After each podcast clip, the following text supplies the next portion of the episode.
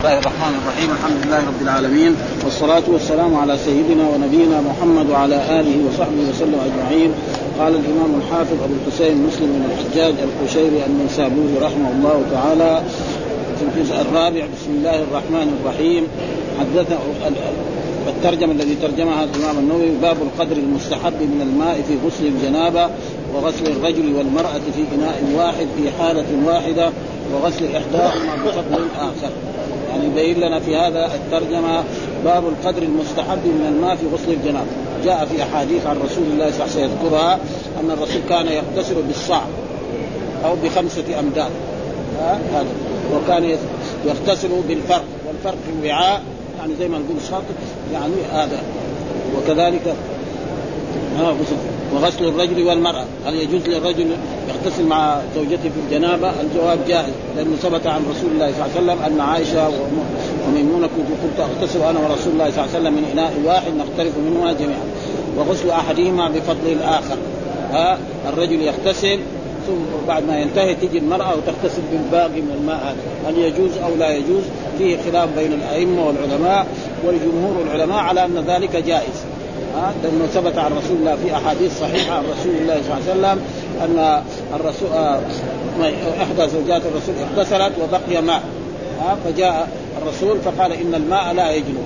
وهناك أحاديث نهى رسول الله صلى الله عليه وسلم أن يغتسل الرجل بفضل المرأة أو المرأة بفضل الرجل في هذا، وقد أخذ بذلك الإمام أحمد محمد، يعني في أحاديث بهذا، ولكن الأصح أنه يجوز، أصح الأقوال، لأن هذه أحاديث في إيه في مسلم، وهذه أحاديث يعني ما هي في مسلم ولا هي في البخاري، فلذلك هذا تقريبا يعني الذي. فإذا باب القدر المستحب من الماء في غسل الجنابة هو صاع أو خمسة أمداد، وغسل الرجل مع المرأة في إناء واحد هذا كذلك جائز، وغسل أحدهما بفضل الآخر جائز، هذا أصح. وهناك من يرى أنه لا يجوز وأنه يكره إلى غير ذلك. و... و... والجنابة معناها، أصل الجنابة في اللغة البعد، هذا معنى آه. جنابة معناها بعد، وفي... وفي الشرع وتطلق على الذي وجب عليه الغسل بالجماع للجماع، نعم، أو خروج المني، لأنه يجتنب الصلاة وال... والقراءة والمكث في المسجد كذلك، والقراءة للقرآن والمسجد، فلذلك يسمى جنابة. فإن الإنسان الجنب لا يجوز له أن يقرأ القرآن، ولا يجوز له أن يمكث في المسجد، ولا يجوز له أن يصلي، فلذلك سميت الجنابة من هذا النوع جنابة. إيش الدليل؟ قال حدثنا يحيى بن يحيى قال قرأت على مالك عن ابن شهاب عن عروة بن الزبير عن عائشة أن رسول الله صلى الله عليه وسلم يغتسل من إناء واحد هو الفرق من الجنابة. الفرق كناء وعاء، مثلا زي ما نقول في عصر الدحين سطل أو طشت أو غير ذلك، وهذا الفرق. الفرق ويجوز الفرق والفرق بفتح الراء وسكون الراء، هذا معناه. فإن كان يقتصر من إناء واحد هو الفرق، وهو يكون إيه خمسة أمداد أو زيادة عن ذلك. ليس معنى الفرق يعني مليان، كان الرسول ما يعني ولا يجوز الإسراف في الماء، نعم، رسول الله تعالى ولو كان على نهر لا يسرف الماء، يغتسل بالماء الذي هو. ثم ذكر حدثنا قتيبة، وناخذ من هذا الحديث أنه يجوز الاغتسال. حدثنا قتيبة بن سعيد حدثنا ليث حول الإسناد وقال حدثنا ابن ربع أخبرنا الليث وحدثنا قتيبة ابن سعيد وأبو بكر بن أبي شيبة وعمرو بن الناقد وزهير بن حرقة قالوا حدثنا سفيان كلاهما عن الزهري عن عروة عن عائشة قال كان رسول الله صلى الله عليه وسلم يغتسل في القدح، والقدح كذلك هو وعاء وهو الفرق، ها، وكنت أغتسل أنا وهو في الإناء الواحد. وفي أحاديث ما ذكر هنا كنت أغتسل من إناء واحد، فأقول أفضل لي ويقول أفضل لي. وجاء في بعض الأحاديث نختلف منهما جميعا، يعني هو يمد يده في الوعاء ويأخذ بيديه ويصرف على رأسه، وهي كذلك تأخذ. وهذا فيه دليل على أن للرجل له أن يجوز له أن يغتسل مع زوجته من جنابة أو من غير ذلك.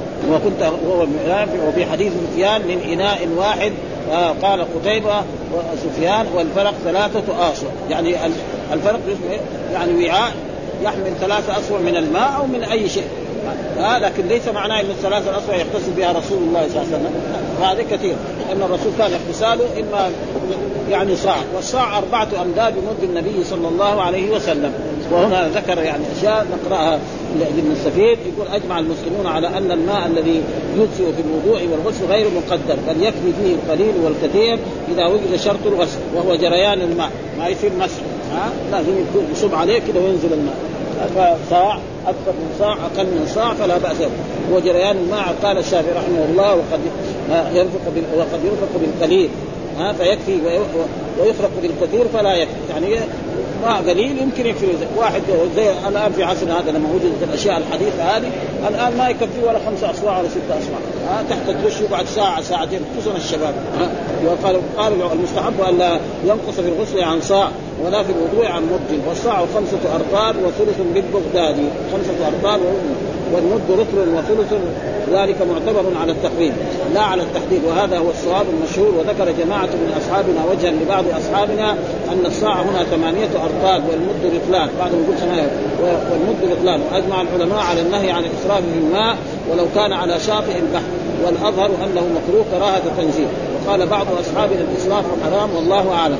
وأما تطهير الرجل والمرأة من إناء واحد فهو جائز بإجماع المسلمين لهذه الأحاديث التي في الباب، وأما تطهير المرأة بفضل الرجل فجائز بالإجماع أيضا، وأما تطهير الرجل بفضل بفضلها فهو جائز عندنا وعند مالك وأبي حنيفة وجماهير العلماء سواء خلف به أو لم تخلف. وقال بعض أصحابنا لا ولا كراهة لذلك للأحاديث الصحيحة الواردة، وذهب أحمد بن محمد وداود وداود الظاهر إلى أنها إذا خلت الماء واستعملته لا يجوز للرجل استعمال فضله. وروي هذا عن عبد الله بن سرجس والحسن البصري، وروي عن أحمد رحمه الله تعالى كمذهبنا، وروي عن الحسن وسعيد بن المسيب كراهة فضلها مطلقة. سعيد بن المسيب هذا سيد التابعين، أما ما والمختار ما قاله الجماهير، لأن الأحاديث هذه أصح من تلك الأحاديث، لهذه الأحاديص الصحيحة بتطهيره صلى الله عليه وسلم مع أزواجه، وكل واحد منهما يستعمل فضل صاحبه ولا تأثير مثلا كل واحد للخلو. وقد ثبت في الحديث في الحديث الآخر أنه صلى الله عليه وسلم اختصر بفضل بعض أزواجه، ها فقالت يا رب كنت يعني كنت جنبا، فقال إن الماء لا يجنب بهذا النص، ها يعني كانت إحدى زوجات الرسول اغتسلت وبقي شيء، جاء الرسول فقال إن اغتسلت، فقال إن الماء لا يجنب. الجنابة تكون في إيه؟ في المكلفين، أما الماء لا يصير فيه جنابة وليس فيه أي شيء. رواه أبو داود والترمذي والنسائي وأصحاب السنن. وقال الترمذي هو حديث صحيح، وأما الحديث الذي جاء بالنهي وهو حديث الحكم بن عمرو فأجاب العلماء عنه بأجوبة، أحدها أنه ضعيف ضعفه أئمة الحديث منهم البخاري وغيره، الثاني أن المراد النهي عن فضل أعضائها، يعني تغتسل ويكون في في وعاء هذا مكروه باتفاق حتى في الوضوء، يعني رجل يتوضأ ويجمع الماء في وعاء آخر ثم إيه يتوضأ به شخص آخر، وكذلك يغتسل ويجمع في وعاء آخر ثم يغتسل به، هذا مكروه لأنه ماء مستعمل، والماء المستعمل مكروه لأنه ليس فيه نجاسة في إيه في أعضاء وهو المتساقط، وذلك مستعمل وذلك مستعمل الثاني أن النهي للاستحباب والأفضل والله يعني. وقوله والفرق قال سفيان هو ثلاثة آصع. إيش الفرق؟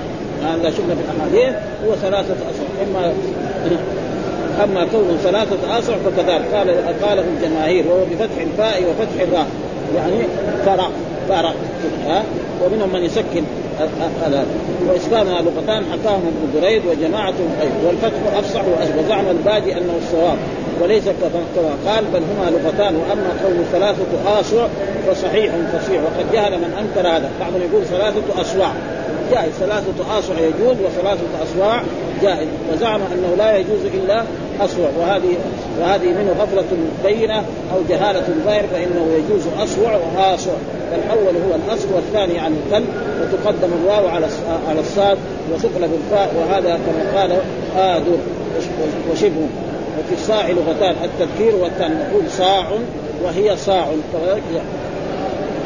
وفتح الواو، وأصواع ثلاث لغات. وأما قوله كان يغتسل من الفرق ها فلفظه من هنا من هنا، والمراد به بيان الجنس والإناء، ليس معناه إنه الثلاث الأصواع كلها من الماء يغتسل بها، إنما هذا الوعاء الذي يحمل ثلاثة أصواع يسمى زي ما نحن دحين نسمي شطل أو نسمي مد أو نسمي أرضا أو غير ذلك فيها. ويقال بدليل الحديث الآخر يقتصر بالصاع، وقوله كان رسول الله يقتصر في القدح، ها وكذلك القدح هو إيه وعاء، هكذا هو في الأصل، والقدح هو صحيح ومعناه من القدح، القدح يعني إيه من الصف زي ما نقول.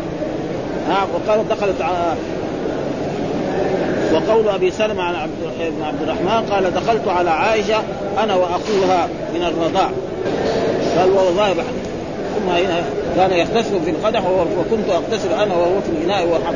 وفي حديث سفيان من إناء واحد، قال قتيبة قال سفيان والفرق ثلاثة آشر. ثم ذكر حدثنا عبيد الله بن معاذ العنبري قال حدثنا أبي قال حدثنا شعبة عن أبي بكر بن حفص عن أبي سلمة بن عبد الرحمن قال دخلت على عائشة، ها منه أبي سلمة، ها عن أبي سلمة بن عبد الرحمن دخلت أنا وعاد.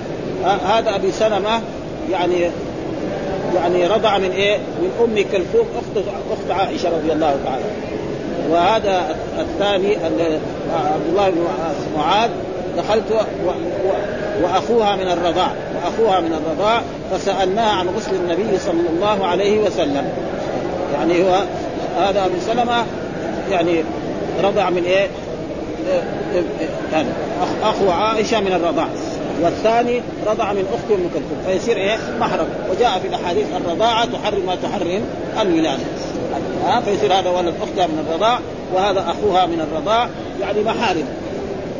وللإنسان أن يدخل على محارمه، ها الإنسان يدخل على محارمه ويرى منها مثل وجهها ومثل رأسها وغير ذلك. فلذلك لما دخلت فسأل هذا قال دخلت على عائشة أنا وأخوها من الرضاع فسألها عن غسل النبي صلى الله عليه وسلم، يعني سألها أخوها، ها هذا الذي هو من الرضاع من الجنابة غسل النبي من الجنابة، فدعت بإناء فدعت بإناء يعني وعاء قدر صاعد فاغتسلت، وبيننا وبين يعني إيه دخلت مكان بعيد يرو يرو أعلاها، يعني لما صبت الماء على رأسها هم يرونه، والرجل إذا كان المرأة محرم له أن يرى رأسها ولو كان رأسها مكشوف ما في شيء، ها وأما أسفلها فلا يجوز لا يجوز إلا إيه للزوج، ها فكانت تغسلت هكذا أعلاها.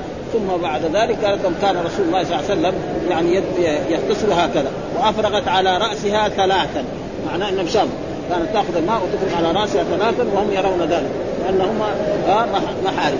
هذا أخوها من الرضاع والثاني يعني رضع من إيه من أختها فيصير إيه ابن إيه يصير خالد يصير هي خالد، فهذا جائز. وهذا في التعليم بالفعل أحسن، يعني أحسن من القول.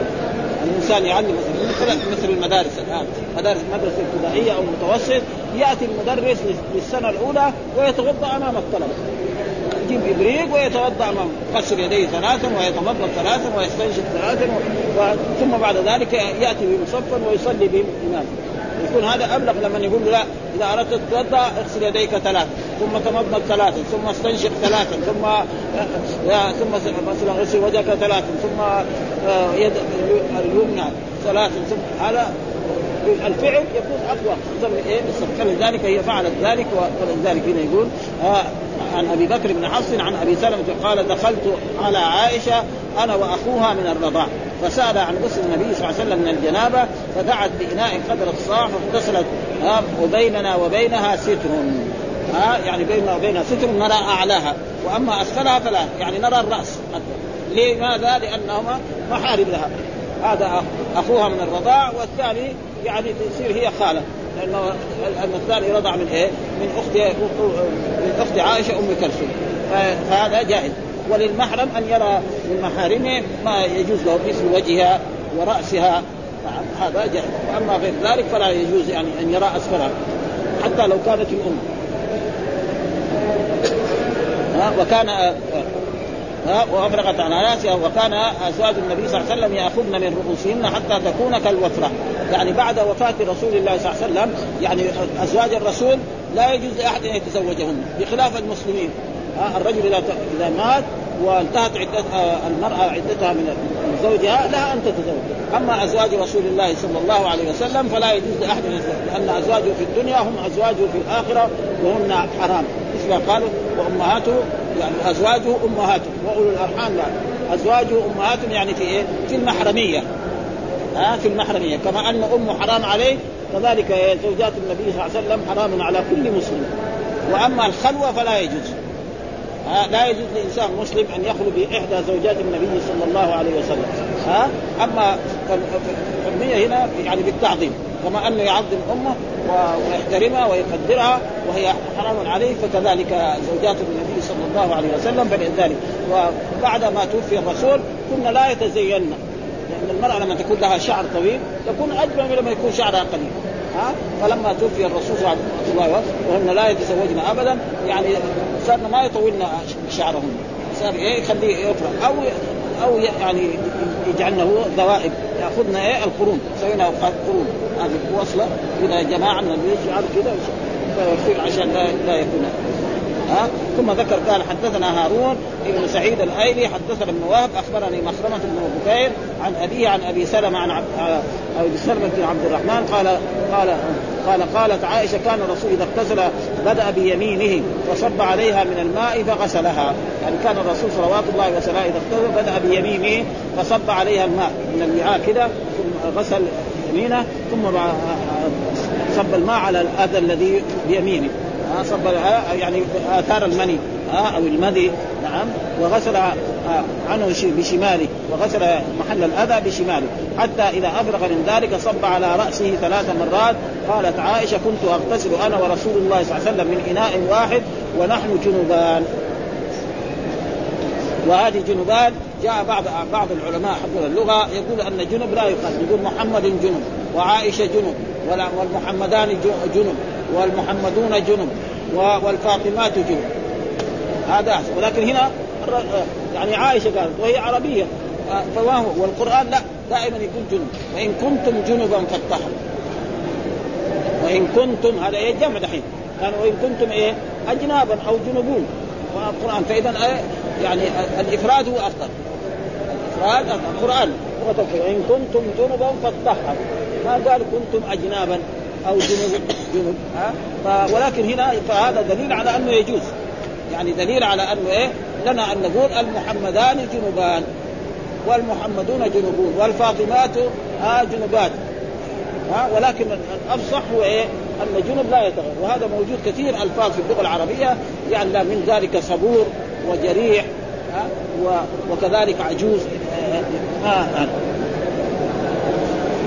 فلذلك هنا قال ونحن جنوبان، كان الأصح ونحن إيه جنوبون أه؟ أو أه؟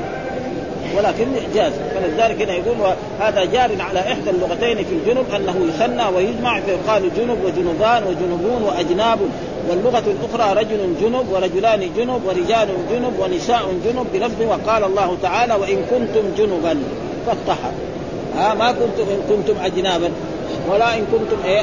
فإذا إيش الأفضل أن يكون يعني بلز، وهذا موجود في اللغة العربية في كثير، مثلا يقال رجل صبور وامرأة صبور ورجلان صبور وامرأة صبور، ما ما يسنى ولا ها. وإن كنتم وقال تعالى ولا جنبا كذلك آية آخرى ولا جنبا إلا عابر، والأول أفصح وأشهر. وأصل الجنابة في اللغة، إيش معنى أصل الجنابة في اللغة؟ قال البعد، وتطلق على الذي وجب عليه غسل بدماء أو خروج مني، لأنه يجتنب الصلاة والقراءة والمسجد ويتباعد عنها، والله أعلم. فلذلك سمي جنب.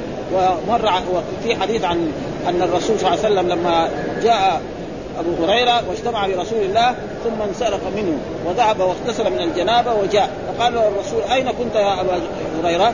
قال كنت جنب وكرهت أن أجالسك وأنا على غير طهارة.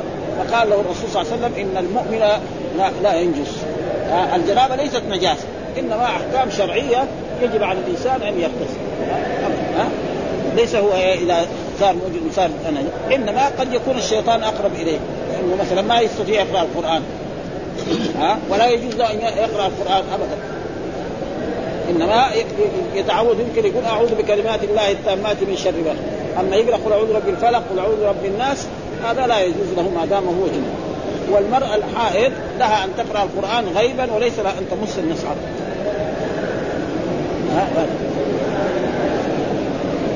قال وحدثنا محمد بن راضي حدثنا شبابه حدثنا ليس عن يزيد عن عراك عن حفصة بنت عبد الرحمن ابن أبي بكر وكانت تحت المنذر بن الزبير أن عائشة أخبرتها أنها كانت تغتسل هي والنبي صلى الله عليه وسلم في إناء واحد يسع ثلاثة أمداد، يعني الرسول كان يغتسل مرة بالصاع ومرة بالمد، حتى أن رجلا من التابعين قال لا يكفيني، وقال له أحد الصحابة رضوان الله تعالى عليه كان يكفي من كان أكثر منك شعرا وأوفر ها وجسما ها فلا يجب. والناس يسرفون الآن في عصرنا هذا لأن الماء توفر كثير، فكان يجب على الناس أن يغتسلوا يعني ولو يزيد عن هذا شوي. الآن يمكن بعض الناس ما يكفي ولا يعني يشبه صاع، خصوصا في البيوت الحديثة هذه يسعوا ثلاثة أمداد أو قريبا من ذلك، يعني أربع أمداد هو الصاع أو خمسة أمداد أو وعاء ثم الفرق. وحدثنا عبد الله بن مسلمة ابن قعنب قعنب قال حدثنا أفلح ابن حميد عن القاسم بن محمد عن عائشة قالت كنت أغتسل أنا ورسول الله صلى الله عليه وسلم من إناء واحد، هو محمد يعني القاسم بن محمد ابن أبي بكر يعني إيه ابن أخيها من المحارم، من إناء واحد تختلف أيدينا فيه من الجنابة، يعني يكون الوعاء أمامهم هذا مرة يأخذ بيديه ويجعل على رأسه أو على جنبه الأيمن ومرة الرسول صلى الله عليه وسلم، وهذا معناه تختلف من أيديه. وجاء في أحاديث أخرى حتى في الأخير يقول الرسول صلى الله عليه وسلم أفضليني وهي تقول أفضلني، يعني خلي لي إيه أبوبية الماء، وهذا دليل على أنه إيه جائز للرجل أن يغتسل مع زوجته في الجنابة وكذلك مع أمته كان عنده أمة هذا يعني جائز، وأما يغتسل مع رجال أجانب وهم عراة هذا لا يصح، أو يغتسل مع محارمه هذا كذلك لا يجوز.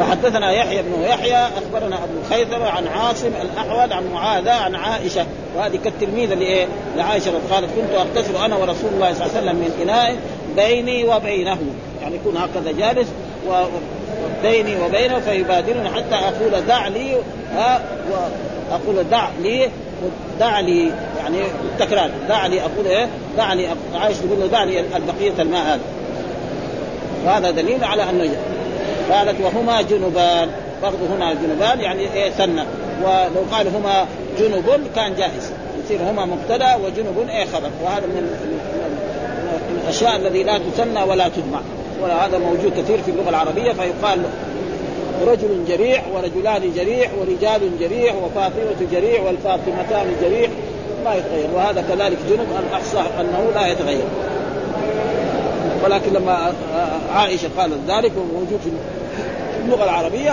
فمعنى ذلك جائز. والقرآن قال وإن كنتم جنبا، لو كان يبغى يجمع كان يقول وإن كنتم إيه أجنابا أو جنبا آه آه آه. وكذلك في الآية ها يعني جنوب إلا عابر سبيل جنوبا.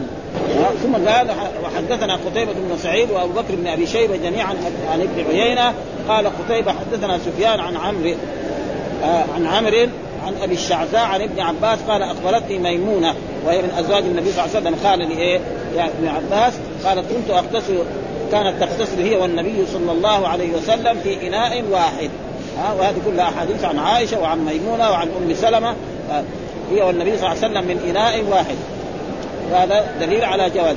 وحدثنا كذلك إسحاق بن إبراهيم ومحمد بن حاتم قال إسحاق أخبرنا وقال ابن حاتم حدثنا محمد بن بكر أخبرنا ابن جرير قال أخبرني عمرو بن دينار قال أكبر علم أكبر علمي الذي يخطر على بالي أن أبا الشعثاء أخبر أن ابن عباس أخبره أن رسول الله صلى الله عليه وسلم كان يغتسل بفضل ميمونة، يقول أن هذا الحديث أتى به متابعة، يعني ما هو إيش يستدل به عن الأحكام الشرعية متابعة، والمتابعة معناها أهديك أحاديث صحيحة ويأتي بهذا لأنه ما ما قال أكبر علمي أكبر علمي يعني إيه؟ فهذه فيه إيه متابعة زي ما يسمى في الحديث متابعة، وإلا الأحاديث عن عبرة على ذلك، وهذا موجود في البخاري وفي مسلم، يقول أتى بهذا الحديث متابعة لإيه؟ للأحاديث التي قبلها العبر على الأحاديث المتقدمة، وهذا كان أكبر علمي والذي يخطر على بالي يعني يمر، يعني الذي أعتقد في نفسي أن أبي الشعثاء أخبر أن ابن عباس أخبره أن الرسول كان يغتسل بفضل ميمونة،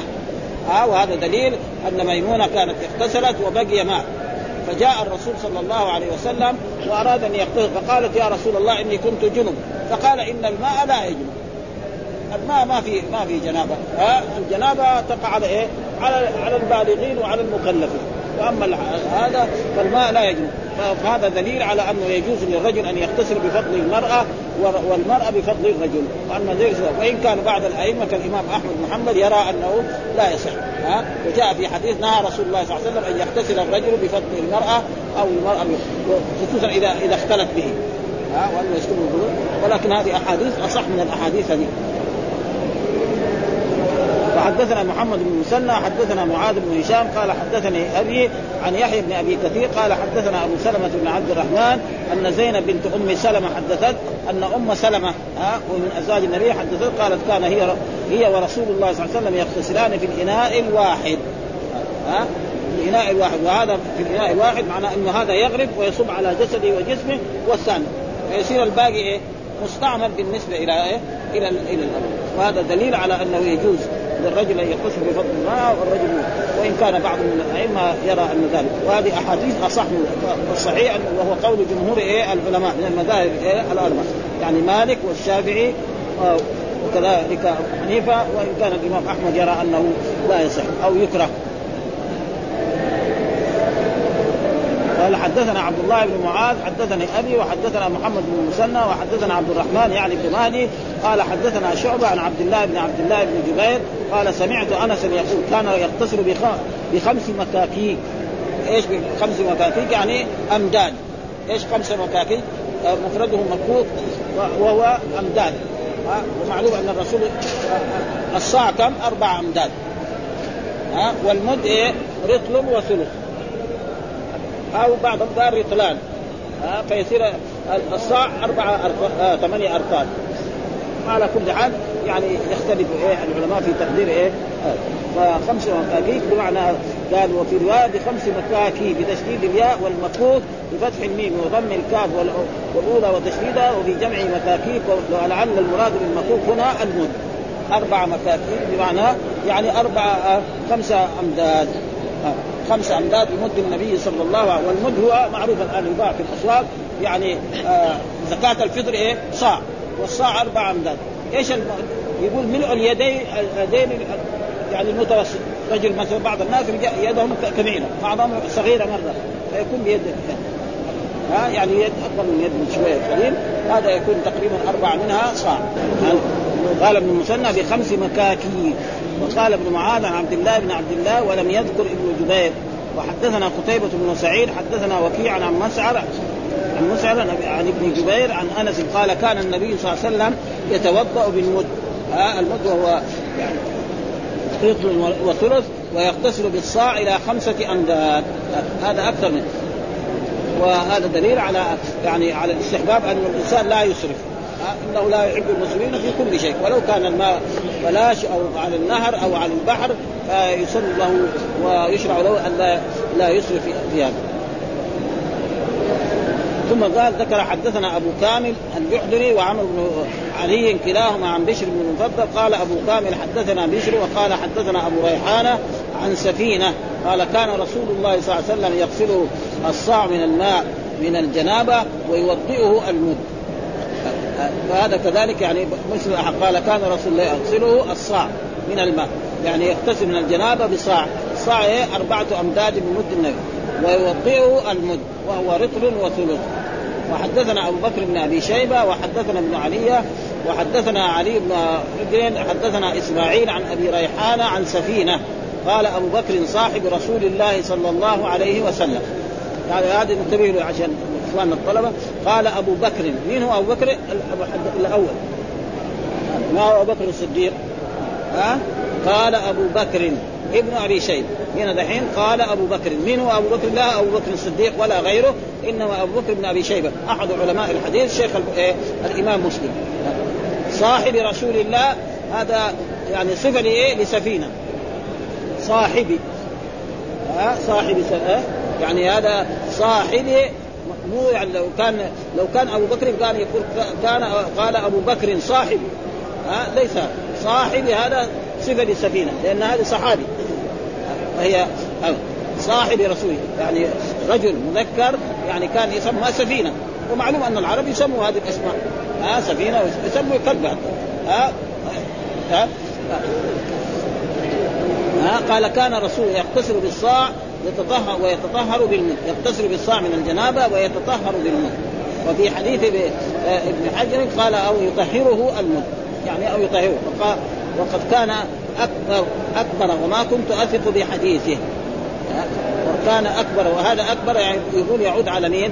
على آه يعني آه آه عن أبي ريحانة آه عن أبي ريحانة هذا أبي ريحانة يقول عن سفينة هو المراد بإيه بأكبر أن يعني مثله أن أبو بكر من شيء وصفه وصفه وعلي بن حجر ولم يصوب بل اختصر على قوله سفينة يعني هناك سفينة بس قال سفينة وهنا قال لا سفينة صاحب رسول الله صلى الله عليه وسلم يعني سفينة هذا مين صحابي من أصحاب رسول الله صلى الله عليه وسلم ولذلك مشكلها في النسخ صاحبي ها لأن صفة المجرور مجرور هذاك سفينة عشان ممنوع من الصرف سفينة عن سفينة يعني ممنوع من الصرف للعالمية والتانية وصاحب ما في أسباب منع من الصرف فقال صاحب رسول الله صلى الله عليه وسلم هذا ها وقال رسول الله يقتصر بالصاع ويتطهر وفي حديث أو قال ويطهر وقد كان أكبر وما كنت أثق بحديثي يعني ما كنت أثق بحديثي لكن إيه يعني زي المتابعة برضو هذا إيه كالمتابعة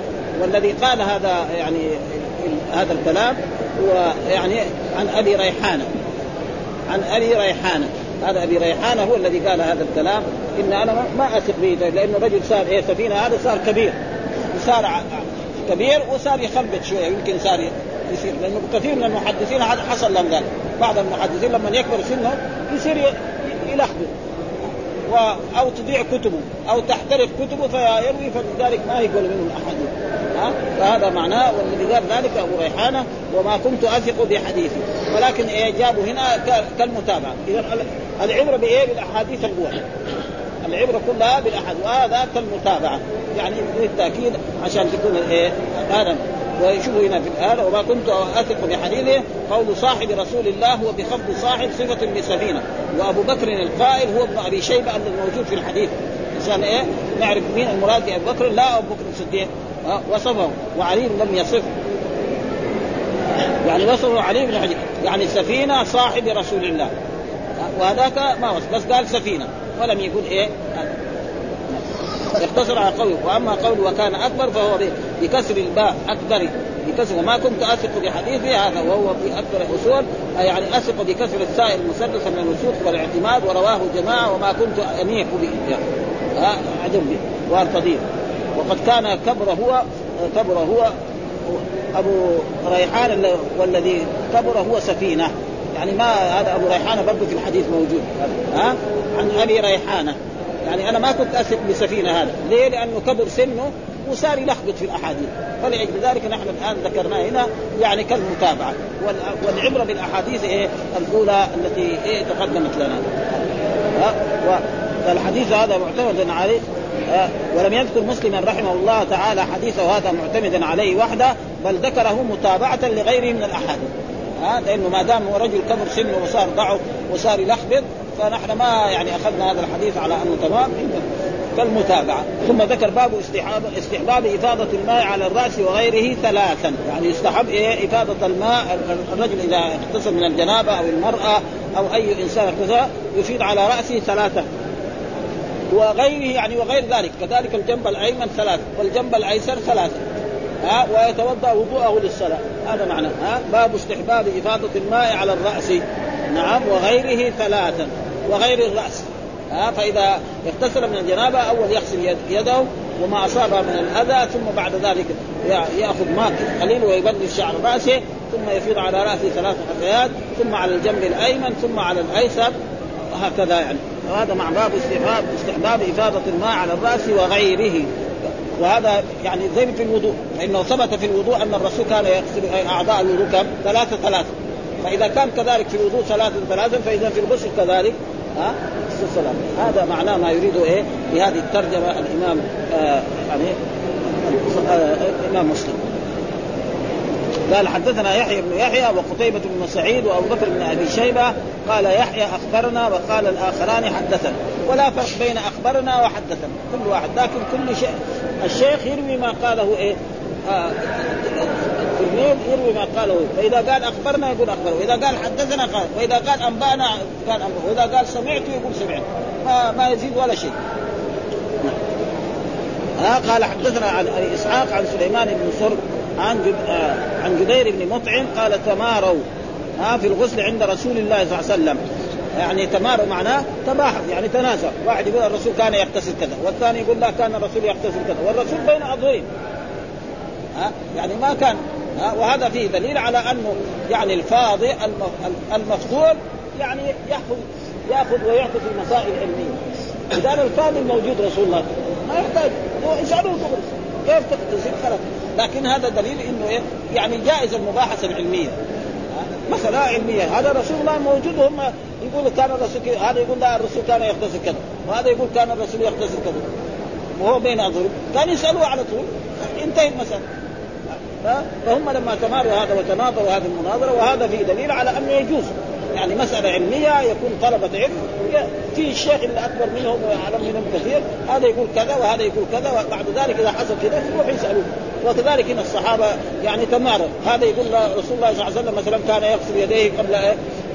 قبل أن يدخلها في الإناء، ثم يغسل مثلا ما أصابه من الأذى من الماء والماء، ثم بعد ذلك يتوضأ وضوءه للصلاة، ثم بعد ذلك يعصر على رأسه ثلاث حفيات، ثم على الجنب الأيمن، ثم الثاني يقول لا كان الرسول صلى الله عليه وسلم كان مثلا يغسل ما يغسل يعني فرجه، بس يصب على رأسه ثلاث حفيات، ثم بعد ذلك يتوضأ أو يتوضأ في الأخير. هذا معناه تماروا، يعني صارت مناظرة بين أصحاب رسول الله صلى الله عليه وسلم في هذا الموضوع، فتماروا في الغسل عند رسول الله. فقال بعض القوم أما أنا فإني أغسل رأسي كذا وكذا، يعني مرتين أو ثلاث. فقال الرسول أما أنا فإني أفيض على رأسي ثلاثة أكف، يعني بكف واحد، تمام، مع أنه كف واحد قليل يشيل الماء، ها زي إذا كان عنده شعر ولا يكف يعني. ومر علينا يعني كفين، ها أكف معناه كده، وكف معناه واحد. وهذا معناه هذا يكون تماروا، يعني بعضهم في صفة وكذا وقال أكذا. وفيه جواز المناظرة والمباحثة في العلم، وفيه جواز المناظرة المفضولين بحضرة الفاضل، الرسول موجود بين أظهرهم، هذا لو بعد وفاة الرسول حدث المناظرة ما في شيء، ها بحضرة إمام وكبير. وقوله صلى الله عليه وسلم أما أنا فإني أفيض على رأسي ثلاثة أكف، والمراد ثلاثة حفنات كل واحدة منهن ملء الكفين، يعني ملء الكفين الجميع. وفي هذا الحديث استحباب إفاضة الماء على الرأس ثلاثا، وهو متفق عليه. وألحق لي أصحابنا سائر البدن قياسا على الرأس وعلى أعضاء الوضوء، وهو أولى بالثلاث من الوضوء، فإن الوضوء مبني على التخفيف. فإذا كان الوضوء يأمر الرسول بغسل كل عضو ثلاث مرات، فإذا الغسل يكون إيه من باب أولى وأحرى أن يأمر بغسل إيه ثلاث مرات، فإذا استحب فيه. ولا نعلم في هذا خلافا إلا من فرد به الإمام أقضى القضاة أبو الحسين الماروجي صاحب الحاوي، ها. وجاء في بعض الأحاديث، يعني كثير من القضاة الأولين يقول فلان قاضي القضاة، ومع أنه جاء في أحاديث عن رسول الله صلى الله عليه وسلم لا يجوز لأحد أن يتسمى يعني أقضى القضاة أو قاضي القضاة، قاضي القضاة هو الرب سبحانه وتعالى.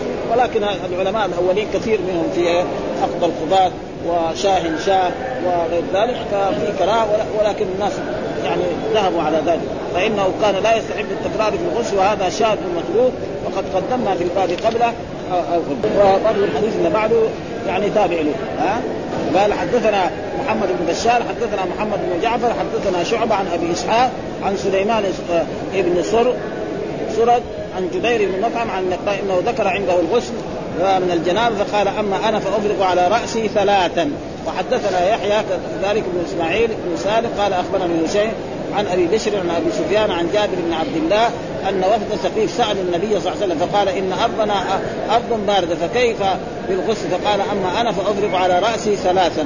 قال ابن سالم وفي رواية حديث أخبرنا قال إن وفد وثقيف قالوا يا رسول الله.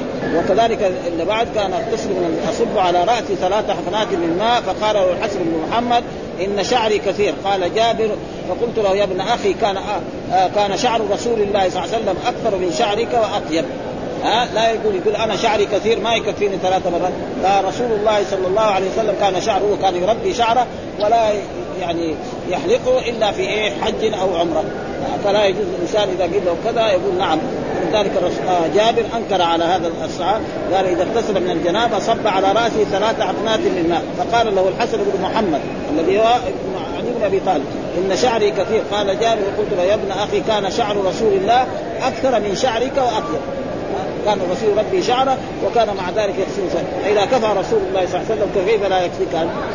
وهذا يكفينا هذا، والحمد لله رب العالمين، وصلى الله وسلم على نبينا محمد وعلى آله وصحبه وسلم.